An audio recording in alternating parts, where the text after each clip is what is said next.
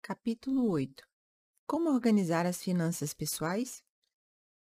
Aqui vamos firmar mais um acordo de vida. Para ter sucesso com o seu planejamento financeiro, você tem que se comprometer com as anotações, praticar as atividades propostas durante os capítulos, realizar a leitura até o fim e então começar a investir. A nossa organização passa por cinco pilares importantes: as entradas, as despesas fixas mensais, os gastos extras, a reserva financeira e os investimentos. Portanto, pegue o seu caderninho e faça uma planilha bem simples que contenha esses cinco aspectos da organização e comece a destrinchar a sua situação financeira. Anote tudo. Além disso, precisamos conversar sobre dívidas. Tem alguma por aí? Pois é. Já te adianto que não existe riqueza com contas atrasadas. Napoleão Hill ensina que a dívida é um senhor impiedoso e que, sob o peso da dívida, nenhuma pessoa consegue realizar o seu trabalho ou conduzir um objetivo definido na vida. E diz mais: acumular dívidas é um hábito que começa de forma bem modesta, até assumir proporções gigantescas e dominar inteiramente a vida da pessoa. As dívidas vêm de um crédito inicial, com o qual você não soube lidar. Pode ter sido por causa das crenças financeiras equivocadas? Possivelmente sim. Então, o que você precisa fazer com as dívidas é anotar o montante de cada uma delas, como vai saldá-las e em quanto tempo fará isso. Você vai precisar de jogo de cintura para negociar. Ah, e pode pensar também em fazer algum dinheiro extra para agilizar a quitação das dívidas. Aqui no canal tem um vídeo que te ensina a fazer renda extra agora. Vou te sugerir algumas iniciativas possíveis.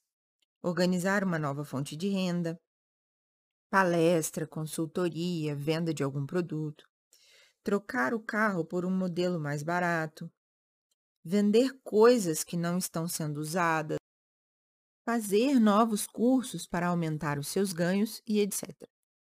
E como planejar as finanças para começar a investir? Você precisa definir uma quantidade de dinheiro que você pode guardar por mês. Assim que entrar o seu dinheiro, separe essa quantia antes de pagar qualquer coisa.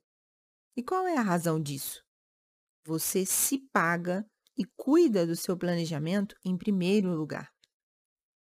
É legal que você aumente esse valor a cada três meses. Para isso, talvez seja necessário buscar uma fonte de renda extra ou cortar algum gasto. A ideia é realmente acelerar o processo da liberdade financeira.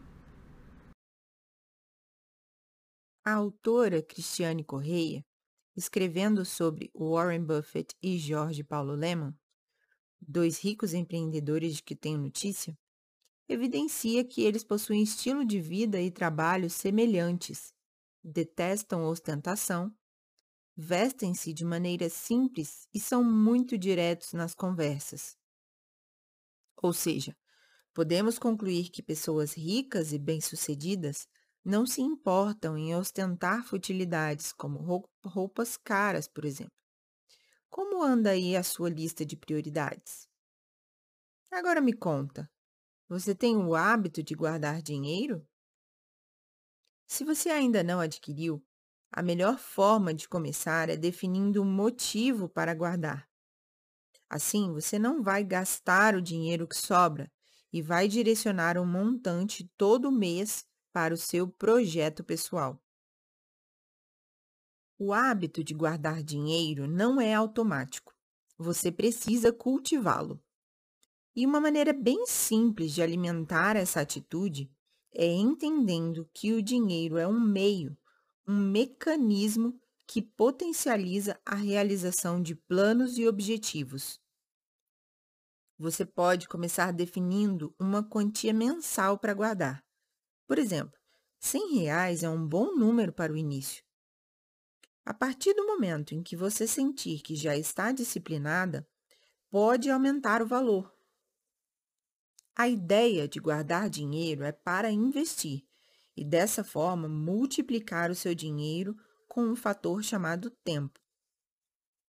Não queira ter resultados gigantes em curto espaço de tempo. Não caia nessa ilusão. O processo é lento, pois você deve entender sobre os tipos de investimentos, fazer a sua reserva financeira, aprender a multiplicar. E por falar em tempo, nunca é tarde para começar a investir. Não tem essa história de idade certa, não.